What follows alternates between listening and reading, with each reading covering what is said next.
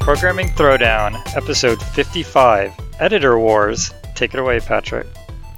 Well, first, I want to open up with a discussion about vacation. So it's the summer.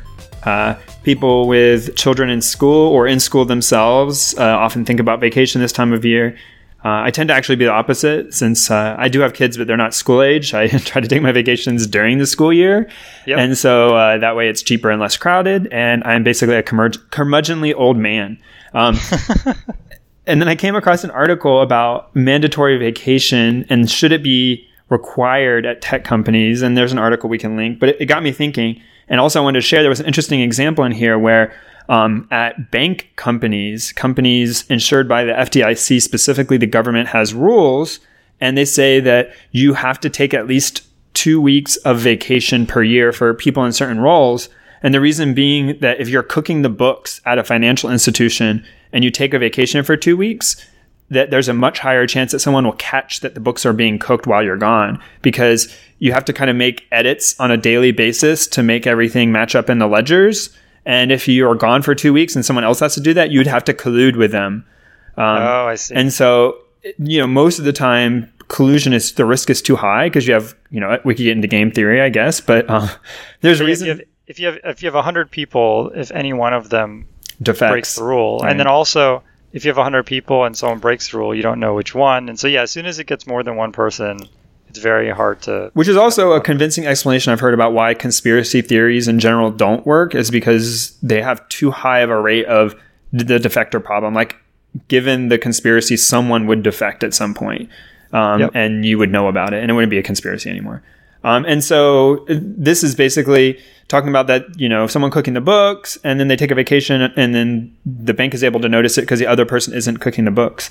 And they weren't, the person writing the article wasn't uh, in suggesting that the same thing is happening at tech companies, but they had a good point, which is if you force people to take at least two weeks every year consecutively away, um, that it forces code to be like maintainable and documented. And I've noticed this before. My team always freaks out if I'm going to go on vacation for even a week. Like, you know, make sure everything's in order before you leave, blah, blah, blah. Uh, and then they never do anything while I'm gone because like a week isn't enough. I don't even know if two weeks is enough actually, but it's probably more than one week where people have to do stuff while you're gone. And that requires the system to be capable of handling it because people could get sick or like go into the hospital or have a family emergency and be gone for two weeks. And so forcing each person in the company to be gone for at least two consecutive weeks would uh, make sure that that regiment is followed. In addition to the people going away, not thinking about work for two weeks and coming back, will just have like a renewed clarity to their mind about what they're working on. Thoughts?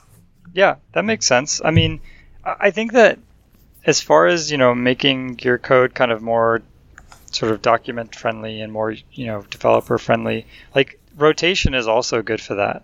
Yeah, you know, that's a so good point. Don't yeah, you don't want to be the guy on you know Team X for ten years and and you know everything about Team X and and no matter how hard you try to document, there's always going to be something that you is just so unconsciously you're so unconsciously aware of that you know you don't document it. And so as soon as you go on vacation or change teams, everyone realizes, oh, we totally missed the, the secret sauce that makes Project X work. And so um, vacation is one way to do that. Rotating is another way. But yeah, I, I know some people, and you probably also, Patrick, know people who never take vacation. Yes. Like there's a there's a max on vacation. Uh, at some point, you stop accruing it. There's people who just like they lose vacation time, and just that blows my mind. like I just I don't think I could focus if I went three years without a vacation. Uh, you know, sometimes I don't take vacation for a while and I really get like that, like, oh, I really need to just take a day away or two days away. But then other times, you know, I, I feel like I go long stretches where I'm okay. And if the work is engaging and not over stressing, um, yeah, I, I, I, do. I also don't end up ever running out. Um, and it depends on your company too, like how many weeks of vacation. And the other thing I found is that different companies, if they have like less vacation that you're able to take whenever you want and more like company given vacation like oh we're going to give you this week of christmas off so you, you know we're going to give you less vacation because we give you this week of christmas off like that matters too because you can't decide when to take your vacation Um, Oh, and so different true. companies have different like balances of how they give their vacation, and I think that plays a lot as well. Yeah, that makes sense. But it would be interesting to have to be away for two weeks in a row. But I wouldn't like to be told that I had to take all my vacation at once. Yeah, I actually I've always taken just kind of small like little mini vacations, but a lot of them like you know two or three a year. Um, yeah, I mean taking two weeks and uh, it it would be kind of weird. Yeah, I think it would be kind of weird to be gone for a whole two weeks. But I think they have good points about making sure you're. I- I think there's a belief amongst a lot of people that the best way to assure your value to the company and to get paid the most or whatever is be irreplaceable. That no one knows what you're doing. Oh, they know what you're doing, but no one knows how to do it, and so they have to keep paying you and st- keep you around, or else everything would crumble. But I, I feel like that's a very fragile system. That people I know I don't who think have, that's sustainable. it does work for some people. I can't deny it, but I've seen more people be successful at being like over communicating, documenting everything, making the system so anyone could run it. And then I think people, companies long term do value that. Um, Yeah, right. And that gets rewarded higher than the guy who keeps all the secrets or lady who keeps all the secrets. yeah, yeah, totally. All right. Cool. Uh, on to news. So I have the first link. I Yeah. this is a good resource, and I know so a lot of you are probably. Uh, I don't know this will be helpful, but many of you I know are, are learning programming, and with learning programming, at least for me, they were tied together. Is when I first learned programming is when I first started Encounter Linux, um, way back in the day. No, um, yeah. What was your first Linux? I don't even remember now. I, I guess it would have been. I think probably some sort of the early Fedora. Yeah, uh, I think I think it's the same. For me, it was Mandrake, which uh, Or I actually don't know what happened to Mandrake. It wouldn't have been called Fedora at the time. I guess it would have still been Red. I don't remember how the open source thing. They changed like Fedora and Red Hat. I, I don't remember, but one of those flavors. Oh, I see. Apparently, Mandrake is now called uh, Mandriva, but I guess it's still going. Oh no, sorry. The last release was four years ago. Oh. so, yeah. Um, but but that, they were kind of tied closely together. And I will say that for a lot of programming tasks, that aside from application programming, but if you're doing like system level programming, Linux seems to be the a necessary requirement. At some point, you'll you'll come across it. And um, this website, linuxjourney.com, has a very nice organization of topics and then like little, I, I've seen this style more and more now. I don't actually know what it's called, but like wiki books or whatever, where it's like topics on the left and then you, and then you're, you're reading the text on the right. And it's, it's a way to navigate a book. And they have a whole bunch of resources along with like quizzes and like highlights about various topics in the Linux operating system, like how to search, what is the boot process like, um, how how does piping work? You know, just all sorts of different little topics, and I feel like there's a lot to learn there. And everyone makes Linux out to be like very very hard, and I and it's just one of those things that depends on how you're using it and what depth you need to go to. But if you're trying to learn Linux or you found yourself stuck or just looking for another resource, because I know it for a long time, it baffled me and I never really kind of got it. And I'm still Yep, not like there are there's those Linux people and I'm very happy that they're around and I always like to make sure one's like within arm's reach of me. Um, Yeah, but that's it's never been me. Um, but now I you know I I'm know enough to hurt myself and probably not enough to help myself out of the problems. Um, Yeah, I'm in the same boat. I mean, I've I'm still getting to the point where I get things like kind of really hosed and I have to reinstall. but um, uh, but yeah, I think it's an incredibly incredibly useful skill. I mean, there's a lot of um, like useful things for programmers to, to, to know just by going through Linux. Like for example, the idea that there are these pipes and you uh, you know instead of you know using the console to print you know debug statements, you uh, actually write you know your result to the console and you read your result from what's called standard in, which is the console input. And if you do that, you know, kind of, and you and you and you abide by a few laws, then uh, you can be part of the Unix stack. So someone can do, you know, ls, you know, pipe it to grep, and then pipe it to xargs, and then pipe it to your program, and it would just work. It's just kind of magic, right? Um, so it's definitely, you know, incredibly useful. And uh, yeah, this is this tutorial looks awesome. yes, there's a lot of good stuff in there, and um, hopefully that'll be a good resource to you. um, because it is a tough topic, and even just knowing what you don't know. So this one's cool because as opposed to finding on Stack Overflow how to do something, which is also very useful, this kind of gives you this things you should be looking for as you advance in your Linux skills. Yep. Um, so yeah, my news is OpenAI Gym. Um, this is pretty cool. It's it's like a set of benchmarks um, for a machine learning like AI algorithm. Um, but the benchmarks are all kind of cool to watch. I mean, there's uh, one where it plays uh, Breakout. It's also called like Arkanoid, which is this game where you're a little, uh, like a little, I guess, rectangle, and there's this ball, and you have to like bounce the ball off the ceiling. Um, there's like all these other Atari games. There's a, there's actually Doom, so you can have an AI that plays Doom.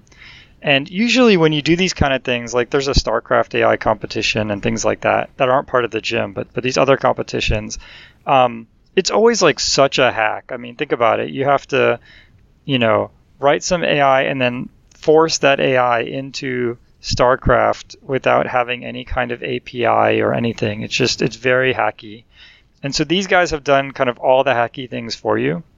And so um, they provide a very nice API where it's it just says something like here's a picture of the screen, the the the like what you would see if you were playing Doom, um, and then maybe they even give you extra hints, uh, like you know a, a, actual location where the enemies are, um, so you don't have to do any image processing or anything, and uh, and you build the AI on top of their API. And they another thing is really cool is they have examples, so you can actually um, I think one of them is like a deep neural network that can play these games, and so you can you can download this GitHub project and you can train it on your computer. Um, and then uh, when it's done training, you have this like Doom AI or this Atari AI that's like pretty powerful. So uh, yeah, this is this is super cool. If you're an AI enthusiast, um, definitely check it out. Um, even if you're not, uh, they have you know step-by-step installation instructions. Like if you just want to see an AI play one of these games, um, you can follow the instructions without being you know, an AI wizard or anything, and uh, you can have uh, something that actually works. It's pretty sweet. I think it's interesting. The people talk about AI development in games, but it's different writing the AI like you're talking about, where you're simulating the player and the interface is you know the screen, and you have to do image processing, or maybe they give you something a little more, and writing like in Doom like the bad guy AI and the bad guy AI, you know, they the programmers have the opportunity to expose any variables from the world they want to to that AI to help it operate, and you know, could in effect cheat and then even turn down the cheating for different different difficulties. But as the AI you're talking about, you don't have that level of access, especially not if it's not implemented by the game itself. Yeah, right. Um, yeah, I, I I think actually the AI of the enemies is is kind of interesting. I mean, if you think about it, like in Mario, if the enemies had some clever AI, that game would be so hard. Like, I mean, all the turtles and the Goombas, like, they would just band together. I mean, I guess some of them are trapped by the terrain, but they would just band together and just stack up or like fall on you when you try and jump onto this pipe and just kill you, you know? And so that game only works because all of the individual patterns of the enemies are very simple. Like if all the enemies moved randomly, it just like it'd be so hard. And so it's it's kind of interesting. Um, the whole AI problem for you know the the game agents themselves is super interesting for like a different reason. But yeah, I mean this is all about being able to to play the games and uh, and uh, that's like a, a, a different kind of problem, but still kind of interesting in its own right. I see a lot of stuff for um, games like real time strategy and stuff about whether the AI can quote unquote cheat. Because there's this notion like if you're in civilization or whatever and, and the computer knows you're taking a certain path, they could kind of choose something that is strong against that path and thereby yeah. creating a harder AI, but in a way that if you played another human, they wouldn't be able to do the same thing, or at least not with certainty. And so you can yeah. kind of bake having a harder AI by just allowing the AI to cheat. Yeah, definitely. And Civilization is notorious for this, but you know they also didn't have many resources in you know I guess the 90s when Civ 1 came out. But I mean, even uh, that is still an interesting thing is to say that like understanding the game in a way that you can even figure out with all the information known in the world, how do you not just make some opponent that will win because you could just like spawn an infinite number of enemies or something like, but that's not interesting. But you know, uh, something that looks like it's behaving normally, even though it's has access to the world, but what information from the world is it choosing to use? And then still making it fun. Like it isn't fun if it just like kills you instantly because it has infinite health and you have you know normal health. Oh, I see what you're saying. Um, so you so you need to both be difficult, but like in a way that feels like a challenge and feels fun at the end of the day. And they have access to cheating by like making resources that you can't have or cheating by having the world's information, but they still need to use it in a way that doesn't go overboard. Yeah, you know what this reminds me of? There's one game that does something like this, and it's um, it's like a knockoff of Guitar Hero. I think it's called like Bit Trip Beat or it's Audiosurf or one of these games. But basically, you can give it any MP3 you want, and it will generate like a Guitar Hero kind of level for you. And uh, you can even specify the difficulty.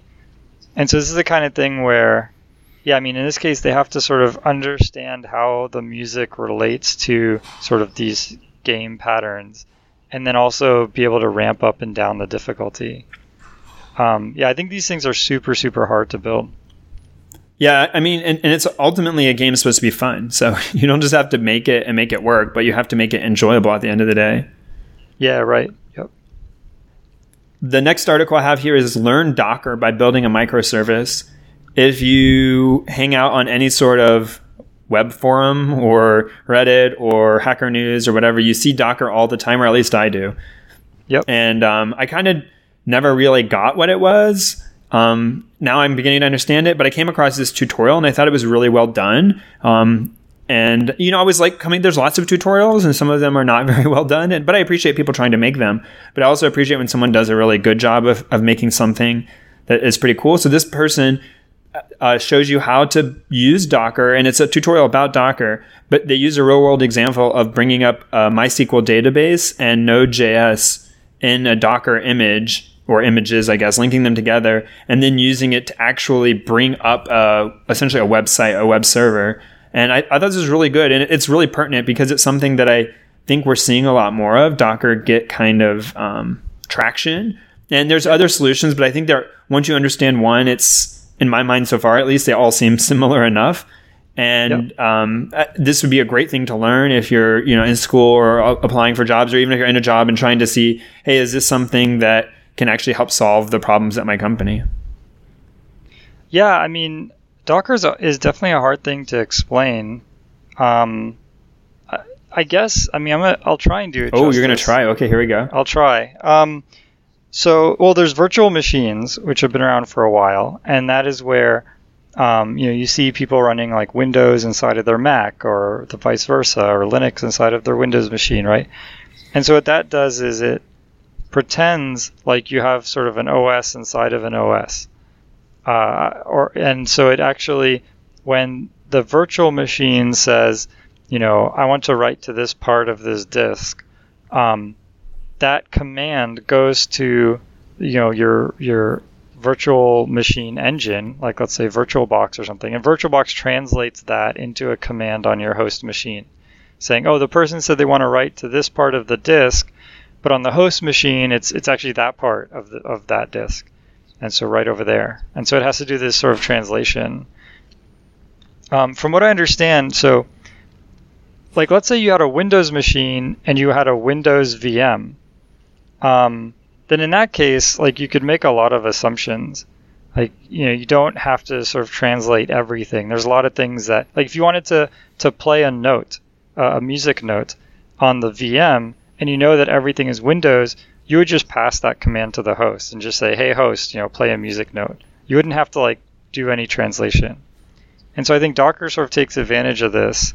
Um, and correct me if I'm wrong, but I think you you have to keep the same OS. You can't run like a mm, you know no, no, no, Mac Docker on Windows or anything. It doesn't really work like that.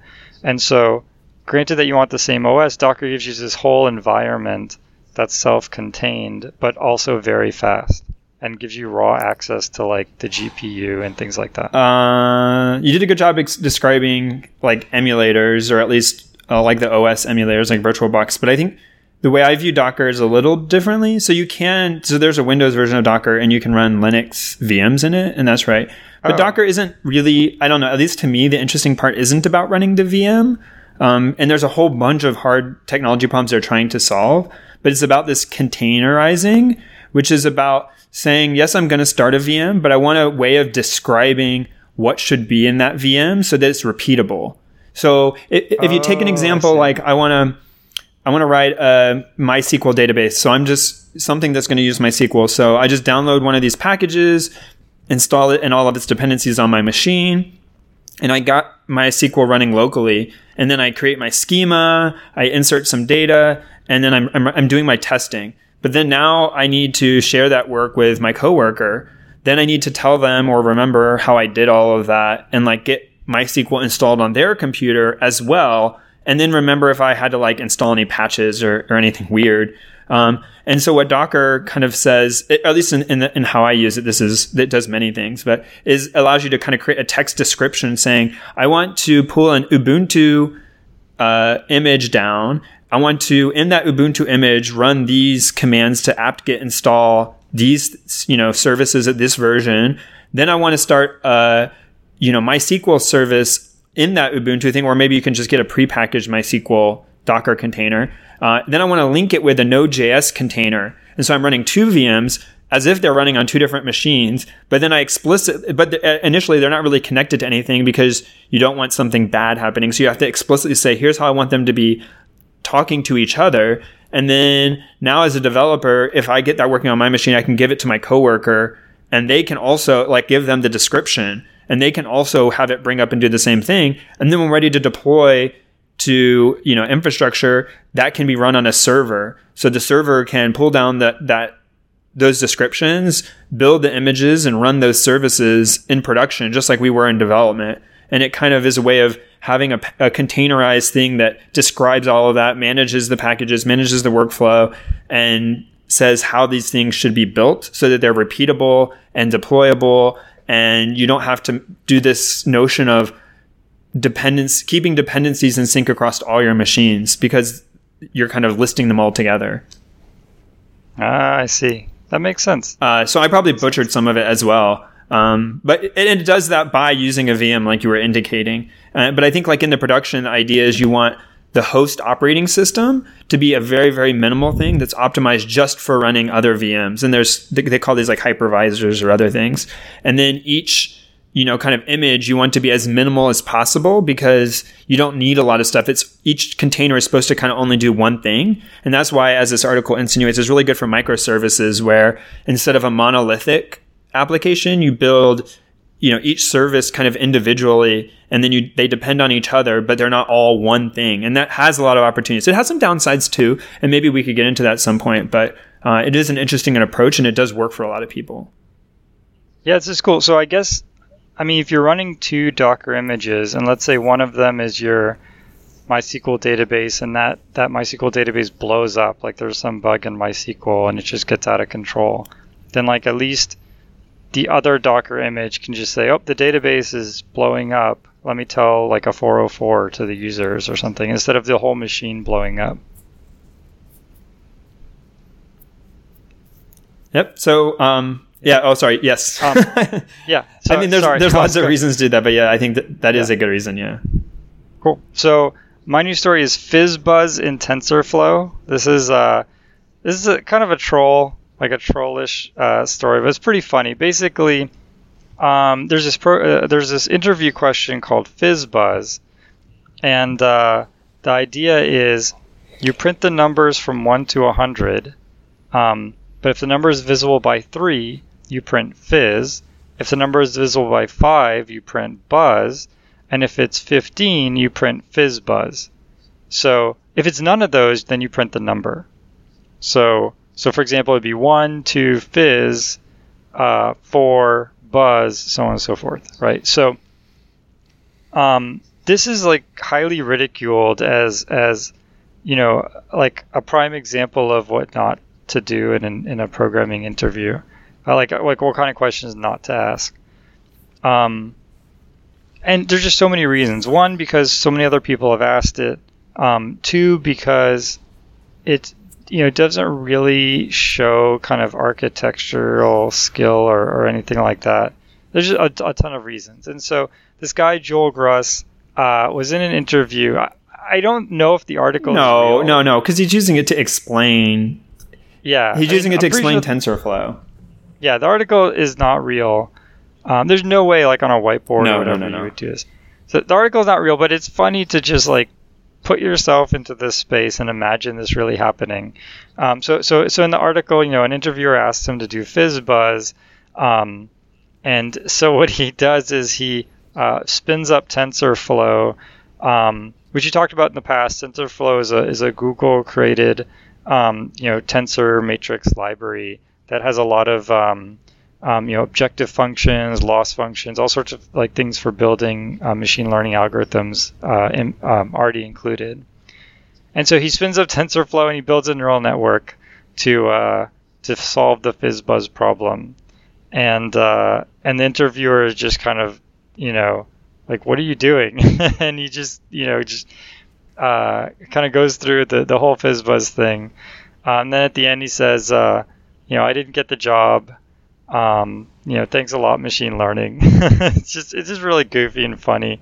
Uh, if you want to have like a nice lighthearted read and learn how neural networks work um, and learn TensorFlow, um, check this out. At the end, he posts the code on GitHub, so so uh, it's not all in vain.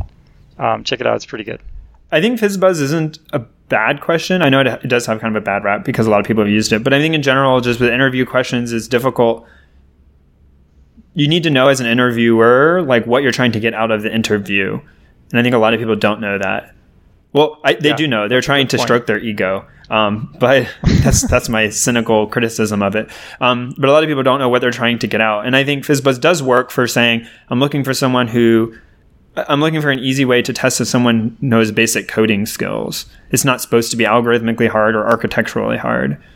Um, and it does that. Now, point. whether or not that's useful to the company that you're interviewing for, TBD. And this person, yes, I agree. I'm certain this is a joke, that this did not actually happen, that they were trying to be facetious in saying that they could use a neural network to figure it out. But, but also interesting because maybe for any such pattern producing algorithm in an interview, you could do this. Yeah, yeah. I wonder, I always wondered, you know, I used to do these programming contests, and I wondered for some of the harder problems if uh, if teams picked like maybe not a neural network, but if they picked like any of these sort of heuristic, like any of these like loss function obje- objective based approaches, and then just submitted the problem, you know, five times until they got the right answer, like with different random seeds. you could. I mean, the other thing is because a lot of those have requirements on the runtime, but you could train for a very long time. So you could you know train offline or even i've seen some solutions which they try to prevent but you build up a dictionary ahead of time. So you spend a really long time with an inefficient algorithm yep. building up a dictionary and then when you submit it it basically knows all of the answers already or at least oh yeah. That's a very common that might be less common now but uh, yeah definitely when i was doing competitions that happened frequently. So you could in theory train the neural network very slowly for a very long time and then at runtime it goes very fast where you don't know you don't know of a runtime algorithm that could run fast enough to answer their question. Yep. Yep. Interesting. I wonder how many would be yep. solvable with that approach. Like if you went in solely with that being your strategy and you were just committed to knowing how to train neural networks that way really fast, like how many of the questions would be capable of even being approached and then how many you could actually get good answers with? Yeah, I mean, to answer it, you have to know like how many of those problems are just a composition of functions versus how many are real simulations? Like, there are these questions like, you know, play a game of Tetris, like, and you have to actually like drop the pieces and figure out oh, yeah, what yeah. spaces are valid. And anything that has some kind of simulation aspect to it, you aren't going to be able to do with a neural net. But if it's like some of these more geometric problems, um, where it's just like, you know, here's a bunch of angles and you have to find this type of angle then then uh, yeah, some kind of neural net could could probably do pretty well. Um, all right, time for book of the show. Book of the show. So I actually have a bunch of books, What? but here's the catch: there's only covers. Oh, So this is um, parody O'Reilly book covers. Um, so for people who don't know, there's there's a set of uh, there's a publisher called O'Reilly. They publish a ton of different books, um, everything from you know HTML, you know, uh, website design to game programming to you know Lua. They have like books on everything, and they all have sort of this similar um, uh, cover style where there's usually some picture of some animal that's in this kind of pencil charcoal sketch style. Um, some kind of headline at the top, and then some type of adjective which never really makes sense, but it's just kind of you know there, and then a big title. And so um, this guy made a bunch of Mhm. parody O'Reilly book covers, and they're absolutely hilarious. Um, just just to give you guys uh, some spoilers here, one is uh, essential copying and pasting from Stack Overflow. Very useful book. putting the candidate through the same junk you went through. Useless whiteboard interviews. yes, useless whiteboard interview book. Um, expert resume driven development. Oh, this is good. Okay. Well, anyways, don't spoil all awesome. these. These are funny. yeah, I Oh, won't spoil them really? all. Actually, I'm thinking about getting a T-shirt with uh, with one of these. Um, I don't know. Is that funny? I think it's that. Okay. I mean, all right. the whiteboard interviews. I think I I want a T-shirt of the whiteboard interviews uh, for when I give interviews. Like I want to be wearing Oh. like I want to just have it at my desk and put it on, give the interview, and then take it back off. Have you so have you read the twi- the Twitter feed entitled Tech Worker? No, I it's haven't. somebody who obviously lives in the Bay Area, the San Francisco Bay Area, and um, works at one of the big tech, tech companies. So they have like kind of sarcastic, entitled reasons why things are bad at their company. Um, like I'm upset today's menu at work was all Mexican. I just got back yesterday from my villa in P- Puerto Vallarta. Why does the new MacBook Pro? Why does why doesn't the new MacBook Pro come in gold? MacBook. Oh man, that's awesome. Uh, this is really good. Entitled Tech Worker. yeah, if I knew the espresso machine was broken, I would have asked my Uber to stop at Four Barrel. These are, I mean, if you're in the Bay, so this will make a lot more sense. A lot of these are specific to the San Francisco area. well, if you watch uh, Silicon Oh, okay, Valley, the Yeah, TV show, then then yeah, you'll find these hilarious. Sometimes I don't even wait to agree on a LinkedIn endorsement swapping scheme. I just go out there and endorse people I don't even know. that's so true. Alan joined your company last week, but I think it's already gone downhill. My startup may have failed, but my self congratulatory blog post reached number one on Hacker News. Oh man, these are amazing. Uh, okay, I'll I'll put a I'll add a link to right. these um in in the news. Whoever writes oh, these man, is so good. very in touch with the culture. genius. Uh, Um, that's awesome. all right.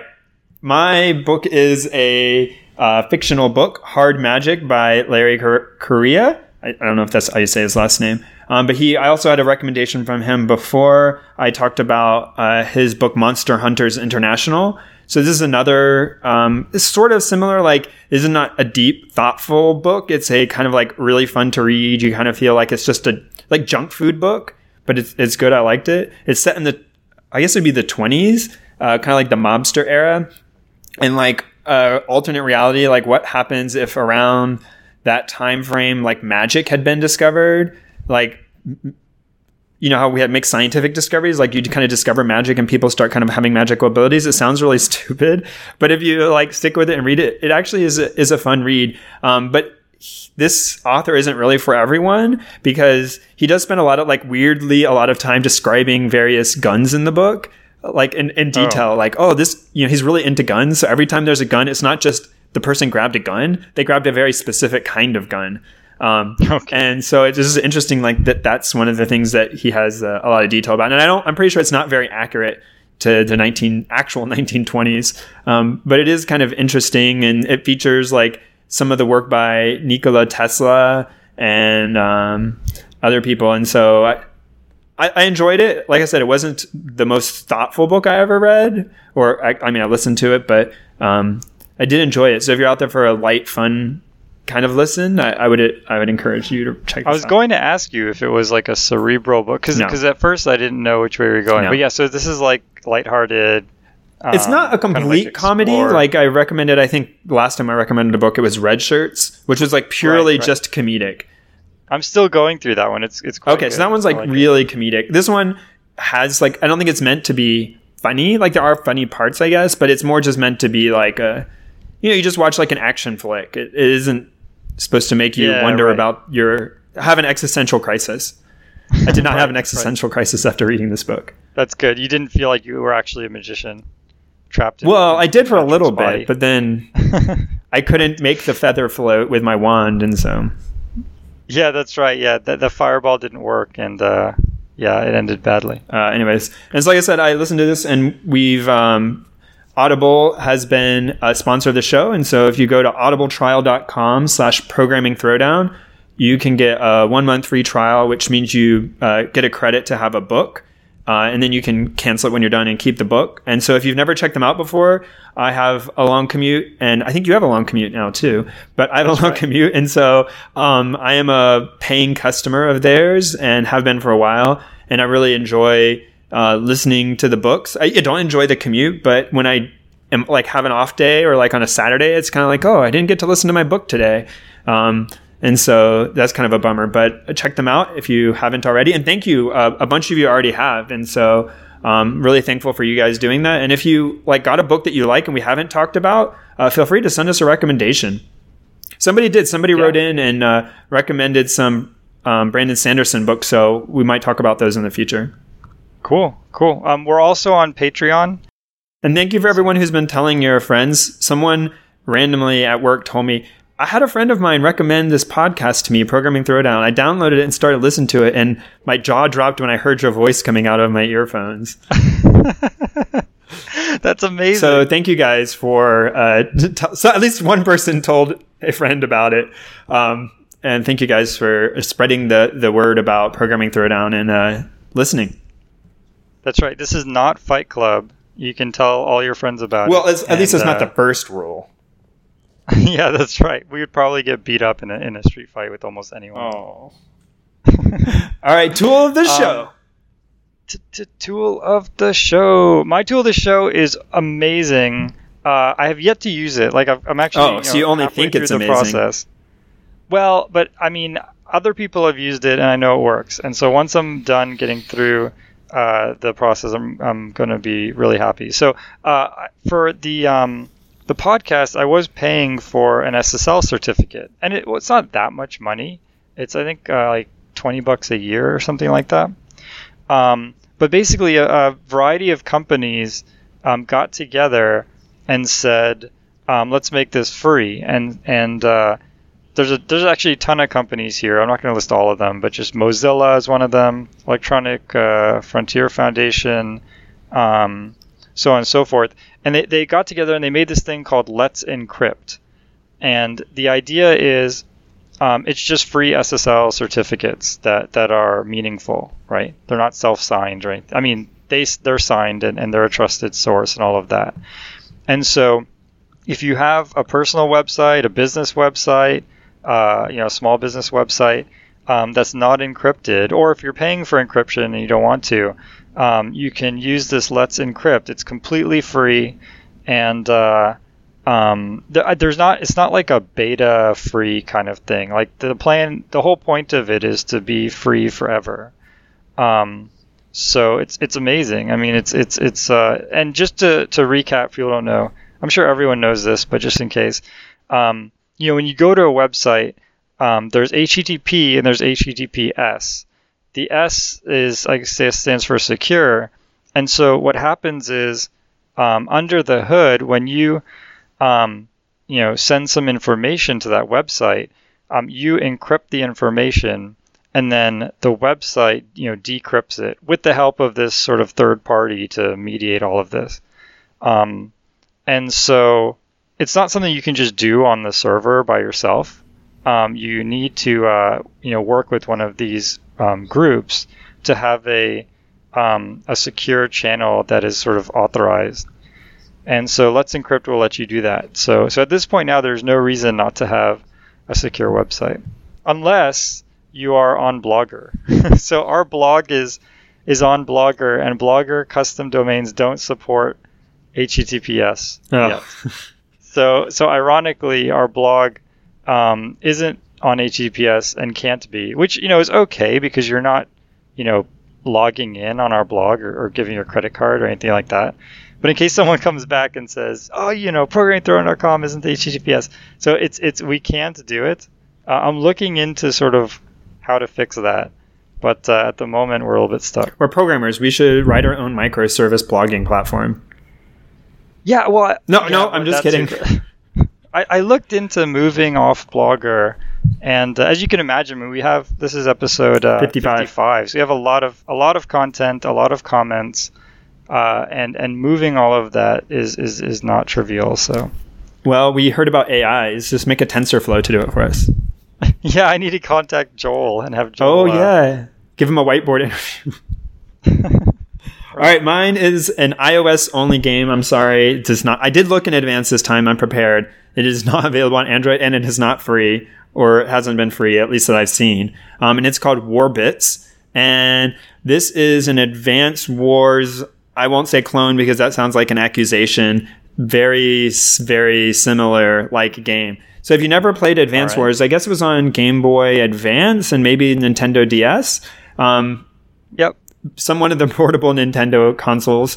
Yeah, I think there's one on 3DS as well. Okay. It's, it's a franchise. And this, I don't know exactly what you call it, but you have, you know, people and they are on squares. You have military troops and it's you attacking another set of bad guys. It's just like a really fun, Yep. like a strategy game, but not uh, like deeply strategic game. Um, and Yeah, so these games are called SRPGs. oh, for it comes from strat. I think it's either strategy or squad. I don't know what the S is, but yeah, I mean if you if you like Advance Wars, Final Fantasy Tactics, Fire Emblem, you know Shining Force, if you like these games, look up SRPG in in you know the App Store, and and there's there's a decent collection. Oh, I never knew that's what they were called. So now I have something to look up. This Yeah. is like Final Fantasy Tactics as well, but I feel like those games are different than this. Like they're more serious, and there isn't really a role playing to this. I mean, there is like a story, but I, I don't know.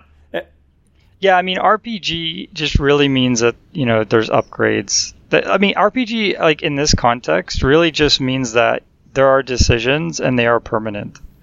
So, But I don't remember in Advance Wars there being any like p- real permanent decisions. Am I misremembering?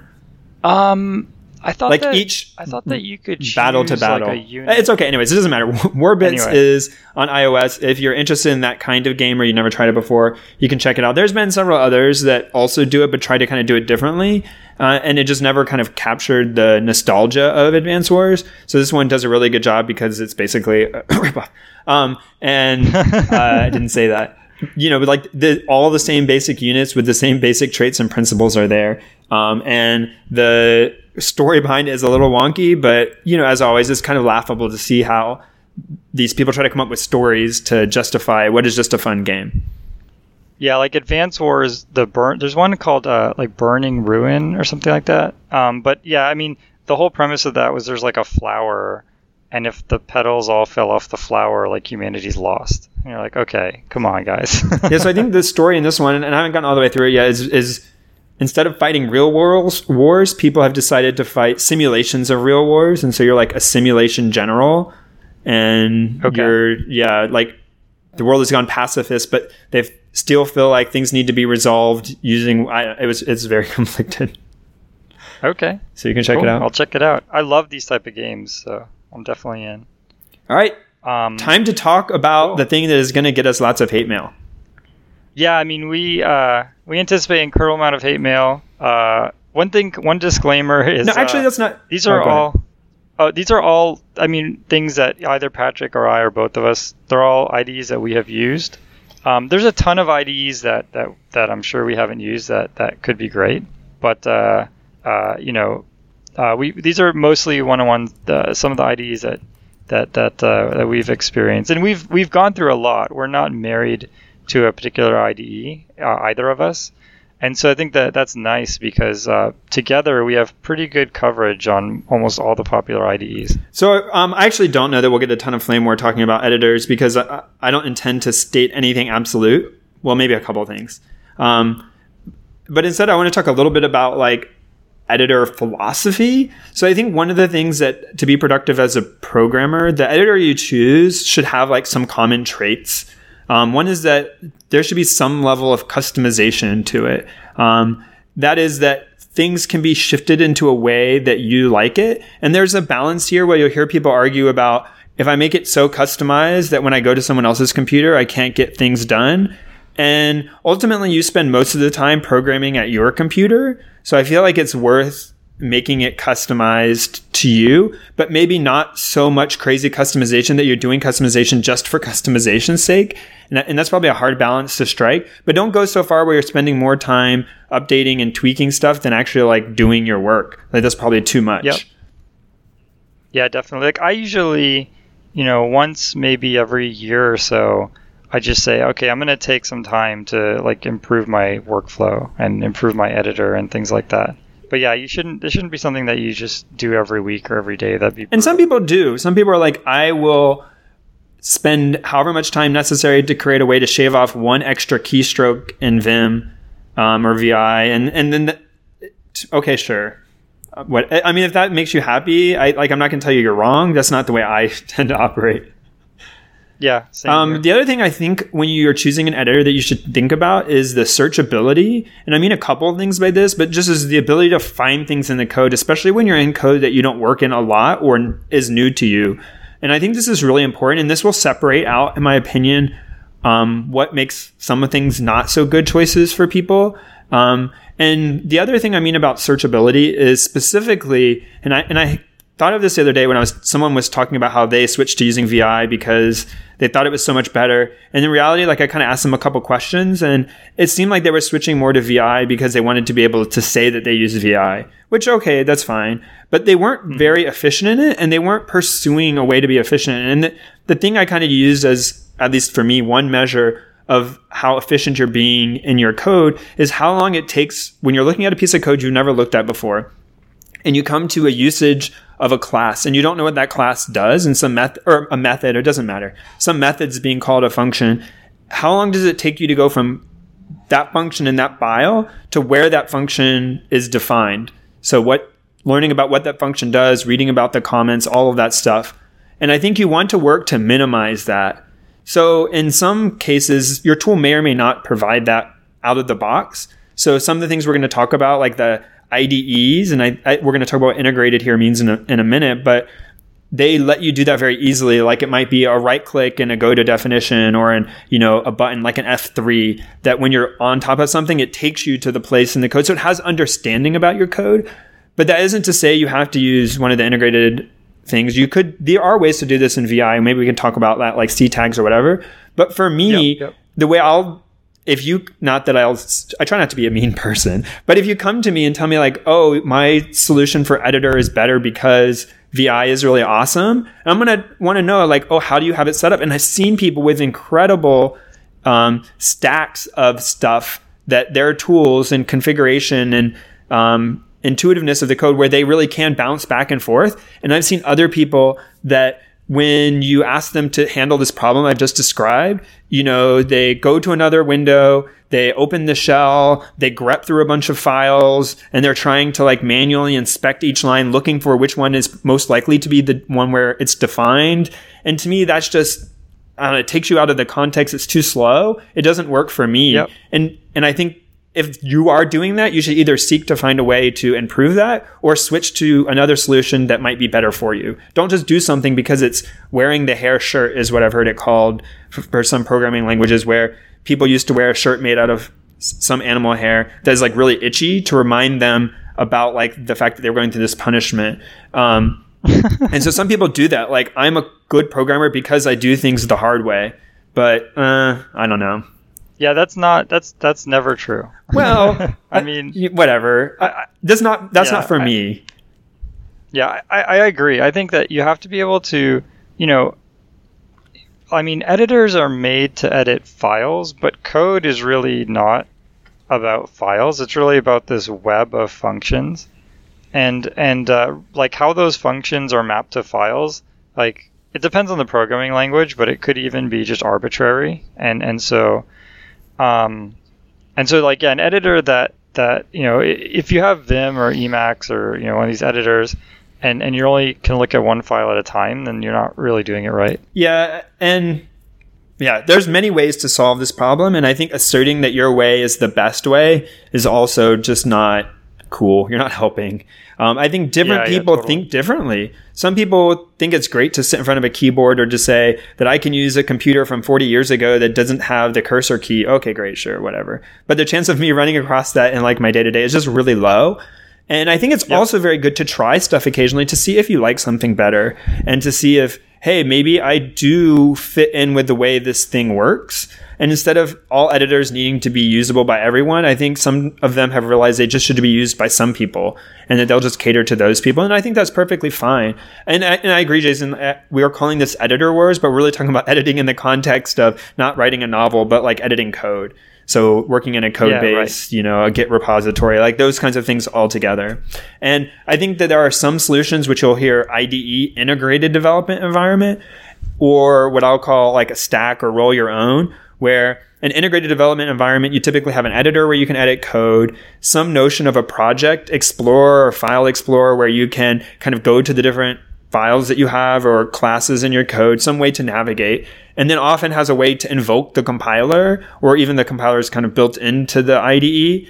And all of that is done kind of within one executable that you launched once and kind of had that as the default configuration. A roll your own would be more something we'll, we'll talk about in a minute, other solutions where it primarily is just uh, editing of a single file. But then there may be ways for you to choose plugins or other applications or use uh, you know something within Windows or Linux to kind of customize your window to have other features as well. And then you've kind of created a set of linking and plugins and or, or found them on the internet ways and shortcuts to go between the different programs that are together helping you do your code programming, debugging, compiling loop, pushing, all of that stuff. Um, yep. That, I think those are kind of the two Um, approaches that I've seen. Yeah, definitely. Um, so just to knock a couple of things out, uh, the simplest uh, like IDE is just a text editor. I mean, a pure text editor. So this is like Pico or Nano on Unix, or just Notepad or WordPad on on Windows. And these things don't really know anything about code. They don't do any highlighting or anything. You can only look at one file at a time. But um, if you're really kind of desperate, like there's um, there's you know Notepad on every Windows machine. You, you're guaranteed it's going to be there, um, and uh, you know you can you can write anything in them, but we don't recommend. Yeah, I mean, I think the thing that this fails is there isn't really customization options for the most part. Like you can't Yeah, say that's right. It, it won't do things like when I go to the next line, you know, automatically indent that line based on what I type. Like if I typed a brace, it needs to indent over. If I didn't, it needs to stay at the same spot. You know, it doesn't necessarily understand like tab and shift tab for like getting rid of indentation. It has, just doesn't have those notions. Um, so it isn't efficient for editing code and isn't really customizable. So as Jason said, last resort, you should pretty much, if you're using these, you should really look for something else. Yep. And then there's what I call like IDE as a platform. And so this is where, as Patrick mentioned, you're going to have to do like a pretty decent amount of heavy lifting to get this where you want. Um, and so this is, you know, where the Emacs, the VI, and the Vim um, editors belong.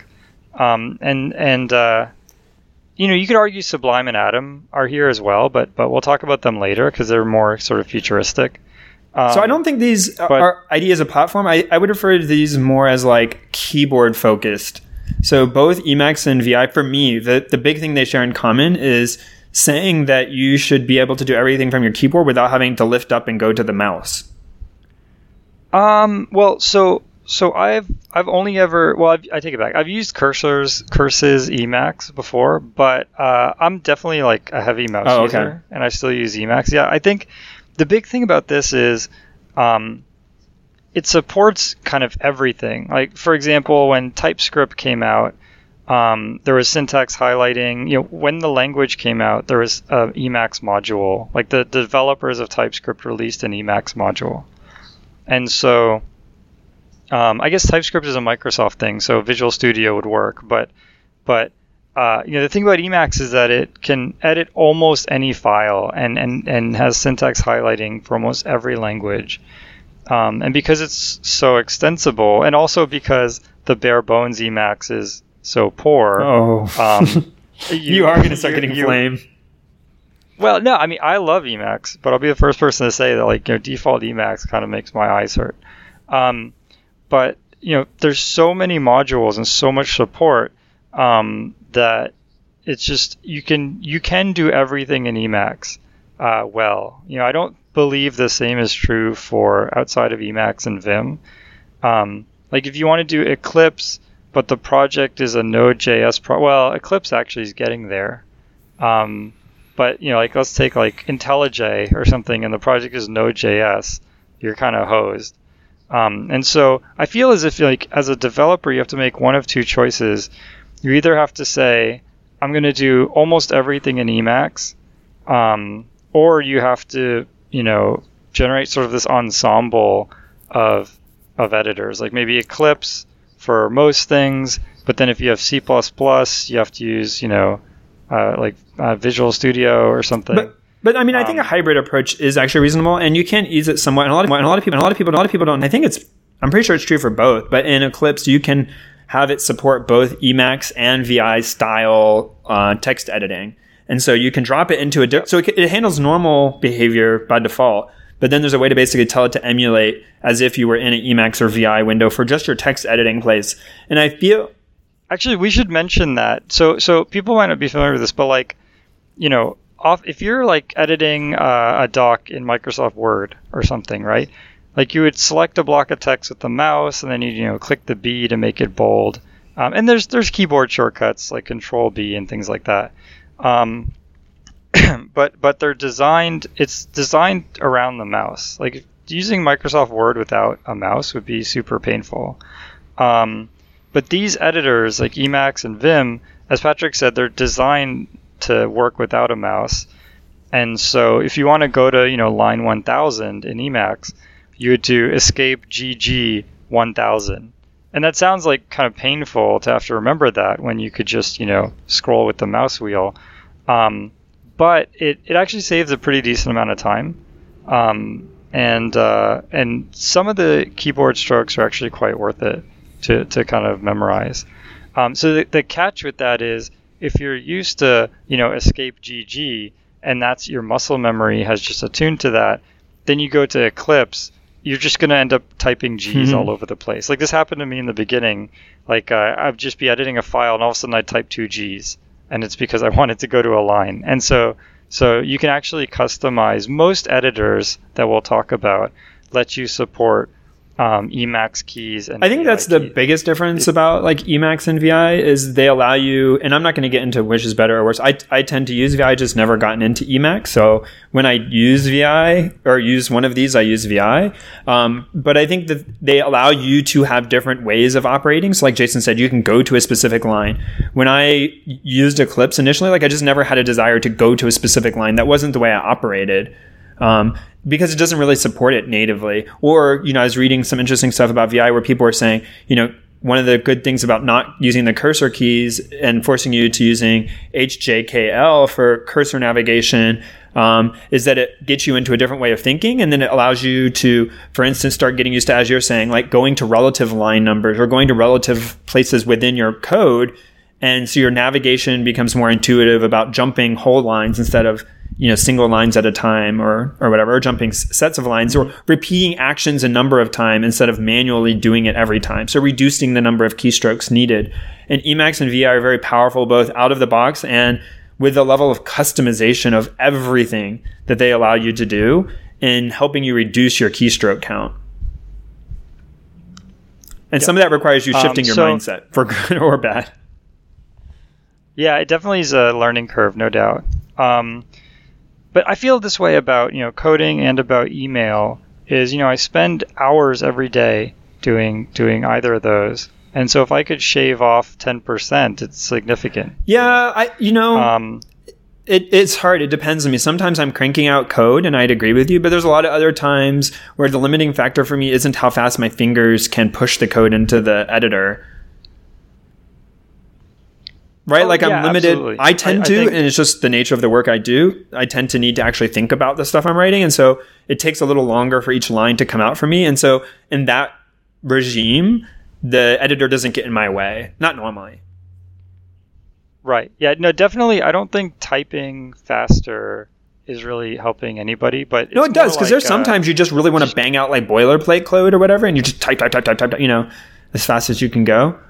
Oh, yeah. Emacs has this like uh, boilerplate thing where you can hit F3. We're, we're not Well, going to play this game because you can say F3. Emacs or VI has insert like just literally Okay, solution to sure, any sure. problem.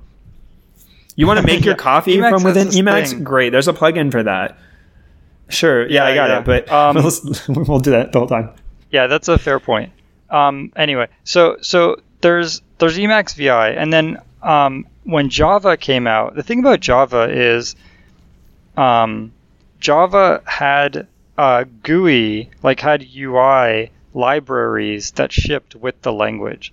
So in other words, anyone who is programming in Java could make like a window on the screen and draw like menus and things like that, which had never really been done before. It used to be, you know, sure you have C++, but you know you need to download a bunch of libraries. I don't know that it had um, never been to- done to before because I think some of the screen. other more obscure languages had done it before. But it was kind of like Oh yeah, there's like First widespread- and TK and widespread. Yeah, sure. That's fair. That's fair. So, um, so what happened is a lot of people at that time there's sort of this explosion of developer visual developer tools, and and IDEs are obviously one of those. And so um, there's NetBeans, um, Eclipse, and IntelliJ, which are all uh, Java-based um, IDEs, and uh, I you know I used to use NetBeans. There was a time where Eclipse was very slow and crashed all the time, like early days of Eclipse.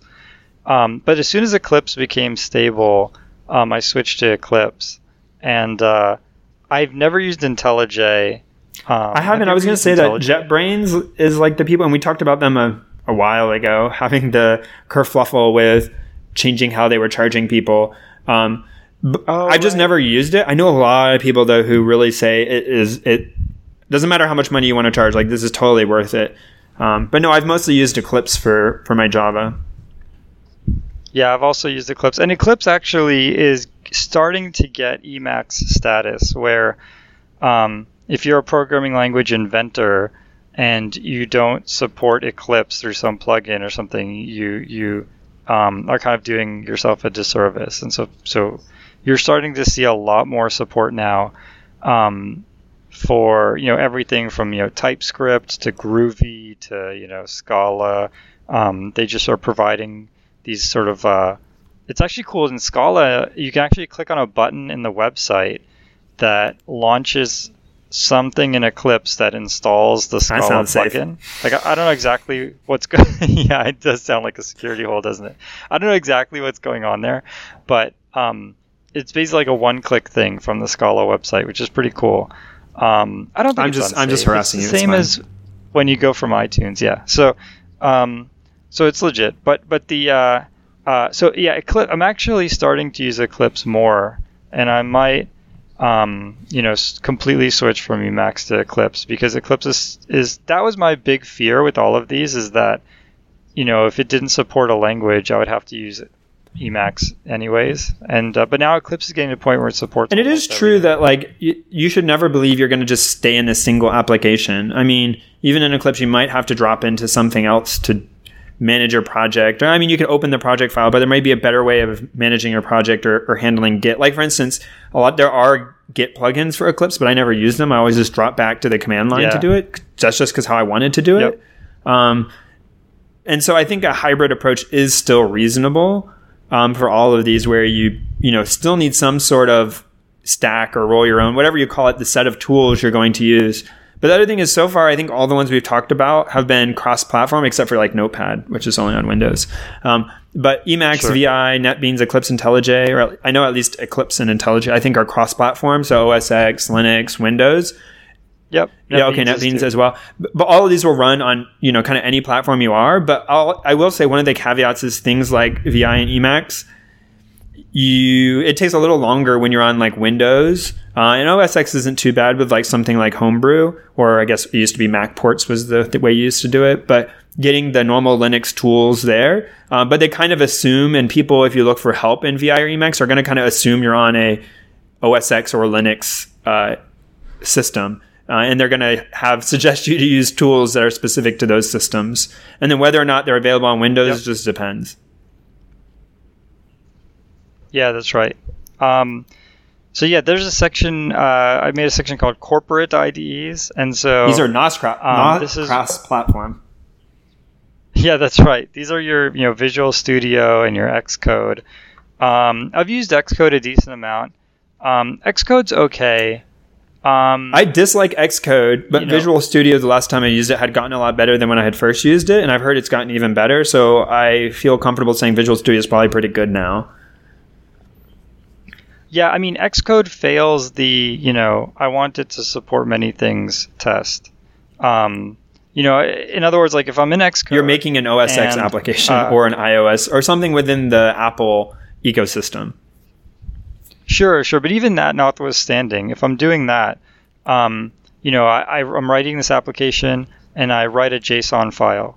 Now I want to open that JSON file in something that feels good, where it actually does folding of the JSON structure and things like that. Um, like I'm pretty sure Xcode will just open it in a text oh. file. And I mean, I'm not I'm not 100% sure, um, but I'm like about JSON specifically.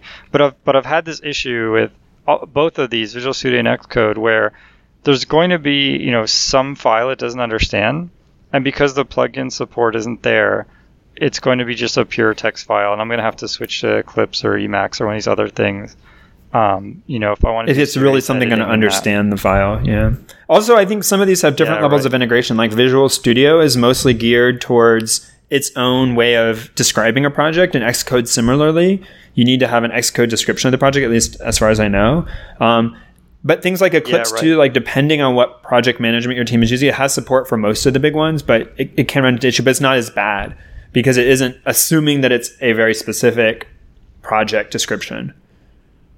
Yeah, I mean, if you're if you're doing your development correctly in Eclipse, you should be able to just throw away the project file, and it, it should just be able to just be regenerated. So if you're using like Maven, Gradle, CMake, um, or any of these systems, um, you can just auto-generate the Eclipse kind of project whenever.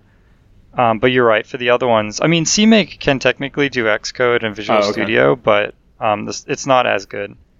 So, like you'll typically have to make changes to the project file. So there are some new editors that are making inroads for people liking. The first one is Sublime, which is written, as far as I know, by like a single guy, and it came out a few years ago. I guess we, we should have looked it up, but um, it's a free to try, and it gives you a warning um, if you don't buy it. So you're supposed to buy it after or some amount of time.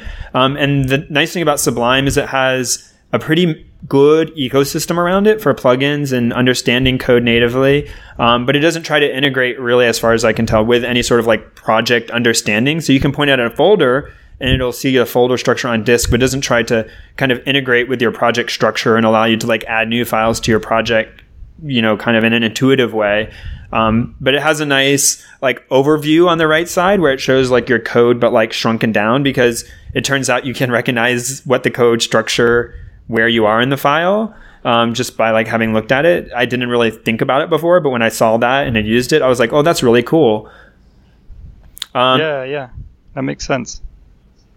Um, one sad thing about Sublime, I just looked it up. It's no, it's open not. source. It's it's paid so and it's actually, written by yeah, it's like a, a company, right? So it's not open source.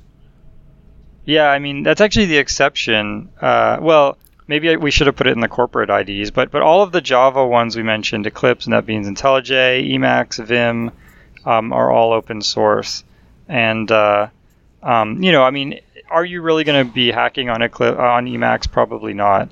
But the fact that it's open source means that if you know some new language takes over uh, and it just becomes super popular, like it's kind of happening now with um, um, with React, where it's this uh, JSX file that has like HTML and stuff embedded in it. Like if something like that happens and really starts to take off, and you, you join a company and they said, okay, you have to write these JSX files, Um, you know, Sublime without Sublime being no, but the source, parts of it that do that are where you can write them or get modules that are open source. So it has the right hooks in place.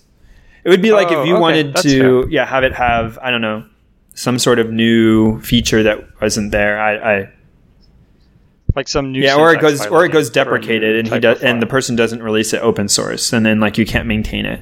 But Sublime came up because it was known for being really really fast for a graphical um, editor. Yeah, right. It has some pretty cool features. I like the little like. yeah, that's what I was trying to describe. I was doing a poor poor job of it. Yeah. Yeah, it's pretty cool. Um, another new kid on the block is Atom. I've actually been using Atom a lot lately. It's pretty awesome. Um, so a couple of awesome things about Atom.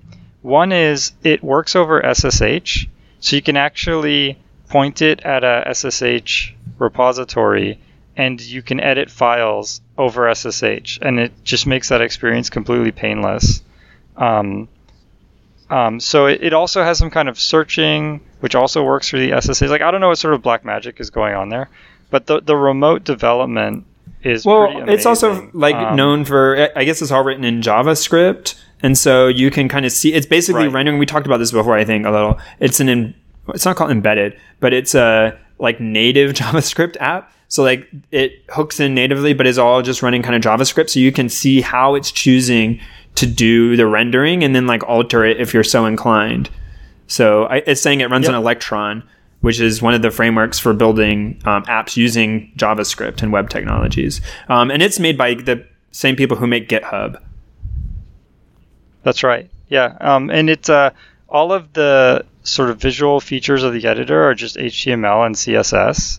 So um, a ton of people have made themes. Like I like this, uh, and I'm totally forgetting the name, um, but I have a certain theme in Emacs that I really like, and uh, someone basically just cloned uh, that. Yeah, I should say almost all of these have themes. Even VI, I, I don't know about Emacs because I don't use it, but even VI, you can find essentially themes for like ways to kind of have it have a color scheme or palette that you like. Um, but I do like the one that I guess initially the first one I really encountered it was in Sublime that like default color scheme that Sublime chose in dark. I really liked that. Yep, that's actually similar. I, I use uh, Clarity, the Clarity color theme in, in Emacs, and it's also a dark theme. In general, I mean, do, you can do whatever you want, but I, I feel like dark themes are just way better on the eyes. Um, you know, so to just to explain, dark theme is where is where the the background is Or black dark, and the least. text is you know a bright color, as opposed to what you're used to, you know, when you read things on the web or something like that. So now some languages Um, are built in together with their editors. So this would be like MATLAB. When you open up MATLAB, you come right to like the console and you can start doing MATLAB operations, or they have a file explorer built in to like operate on MATLAB projects. It's not to say you can't write those in another editor, but it they kind of ship their own and it, it isn't really meant to support things that aren't about MATLAB. Yeah, right. Yep. Um, there's R Studio for R. It's very similar. Um, there's IPython Notebook. Same kind of. So I think more and like because- Spyder would be like a Python specific editor. We should talk about IPython another time. It's called something else now. IPython Notebook. Oh yeah. it's yeah, called, uh, Jupyter, which we should talk about because I- I've actually come across several instances of that now. It's catching on a lot, and I I really like this approach. But I think more like Spyder or something which is, and there are Yeah. others. That's a good point. Um, But so the point, the the overall point here is when you're language specific, then you can do some unique things. Like for example, in MATLAB, um, there's a section of the editor where you can see all of the global variables, and that only makes sense because you're writing in MATLAB. Like I mean, they wouldn't be able to do that for every language. well, they it would just be Um, you wouldn't typically find it because it'd be really hard to support. yeah, like I don't even know what that would mean. I mean, Well, because like, if you have Python and you had like a Python console and you were you had variables, you could have something tracking the current variables in scope. Yeah, yeah, and so so there is that. There's a there's a Qt IPython thing which is kind of like that. Um, but again, that's that's like the editor is Python. Right, but it would be harder to do Python, that for like C++. Like it would only make sense if you're currently debugging an application um, or Java. yeah, exactly. And so yeah, that's like one example. But there's other things where like you know that editor can provide something that only works because it's running MATLAB. There are also lots Um, of uh, language specific ones for the Lisp and functional languages as well. But I don't use Oh, them routinely enough to be up on like what the best ways of using them are. So anytime you have kind Yeah, of like the interactive prompt, um, things like Python, MATLAB, uh, a lot of the Lisps um, have this. Clojure has it, um, where you have it's, you know a command prompt and you're typing stuff in, and you can develop that way. Um, you can do some interesting stuff with language specific features versus something that's compiled and run like Java or C. Those features don't make a lot of sense for. Yeah, right. Yep. Um, so there's some editors that I've we've used in the past Are no that, longer with us? uh, You know, are dead. yeah. Um, so Code Blocks is one. Um, Code Blocks was really cool before uh, CMake and these other build systems came out. Um, the thing about Code Blocks was you had this Code Blocks project, and under the hood, they would sort of figure out what to do if you're on Windows, if you're on Linux, if you're on Mac. Um, and uh, and so you would you could just like I could take this code blocks project with the source files and everything and copy it to someone who's running Windows and they could just install it with code blocks and it would build a Windows program instead of a Mac program. Um, that was like super cool, but the cool part of that was actually the cross-platform makefile system, not the editor. The editor was not that great, and so once CMake came out, it kind of torpedoed uh, code blocks. Um, another one is Borland Builder. I actually never used this other than in school. I only used this when they were teaching C++. Did you ever use Borland? Um, I think very very limited, like once or twice, because it was like on a computer I used, and I just wanted to try it out. Oh, okay, yeah. So when we were learning C++, uh, we learned on, on Borland Builder, and it was, it was, you know, uh, it was it was terrible, but it it uh, died a painful death. Um, and the other one is Free Basic. I don't know. Uh, what was your first language, C, Patrick? Yeah. Really? I mean, That I did some stuff in lang- Basic, oh, but so- like I kind of put like you know more, more like following examples and like making kind of play things a little bit in Basic, Q Basic. Oh yeah. But the first one I like really like Okay. learned and understood from like a language perspective was C. Okay, I'm in the same way as you then. So so well, actually for me it was C++, but but yeah, so so basic was just kind of one that, you know, I just made like little dummy apps that I copied out of a book. Um and and so I used free basic, but I mean, I'm not saying free basic is like none of these are actually dead. You could probably get Borland Builder and Code Blocks and Free Basic are still around, but they're just kind of dead to us. so actually, I had this book. Um, it was like a choose your own adventure book, um, but to know what page to go next, you had to enter in this free basic program on your What? computer and Sounds then awesome. run it, and it would tell you the answer. It was so cool. Like I mean, But you should just be able to do it in your head, right? Or was it like so complicated that you couldn't? No, it was it was like Oh, a okay. recursive function. You couldn't, yeah, yeah. But like, uh, you know, the fact like you would type this in and then you'd hit go and it would. And I saw like Python the hard like, way. after, That sounds like, like, a minute. basic, the insane way. yeah, it was basic the insane way. Um, but yeah, I mean that was that was pretty cool. I wish they kind of did more like that, where they integrated. I mean, now as adults, it's not interesting, but for kids, I think it would be great. So you were saying that you did TypeScript in Eclipse. Do you use what do you else do you use when you write JavaScript? I don't write much JavaScript, so I don't really know. Oh, um, well, I've never done TypeScript in Eclipse. I- I'm pretty. I know that there's a plugin now, but uh, all my JavaScript I've Oh, done okay. using All right. Emacs. So I didn't know if there was like a preferred way. I, I assume something like Atom is really tailored to that because you know they flaunt that feature. Um, yeah, maybe. So if you hey, if you Um, have a good, write us in and tell us what you're. If you write JavaScript day to day, tell us what you're using. yeah, or anything. If there's if you use any editor we haven't mentioned, um, you know, post on Facebook, post on on the blog, um, you know, post on on on G Plus and things like that, and uh, let us know because uh, we'll definitely you know we'll do a. If if there's something really cool, we'll do a uh, Yeah, we'll make a of the on show, sponsored by someone else, or sponsored is the wrong word, featuring some other guests. Sponsored by you. Sponsored the. Patreon. Uh, I don't know. Um, so thanks everyone for Right. listening. Our viewership continues to go up. Um, we're we have some more interviews kind of scheduled, but I think we're going to try to cut them down a little and and probably go to like uh, as something a little less frequent because we enjoy talking to you guys, and I realize like we it's been I think we had two episodes in a row that were interviews, and I, I really had like a buildup Yeah, of right. like tools of the show and and books I wanted to share. So we're gonna probably try to Yep. get get you know hearing the normal flow of the episode a little more frequently.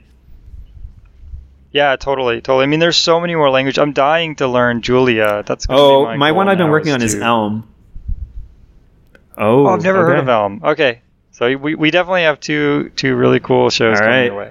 Till next time. See you later. The intro music is Axo by Binar Pilot. Programming Throwdown is distributed under a Creative Commons Attribution Share Alike 2.0 license.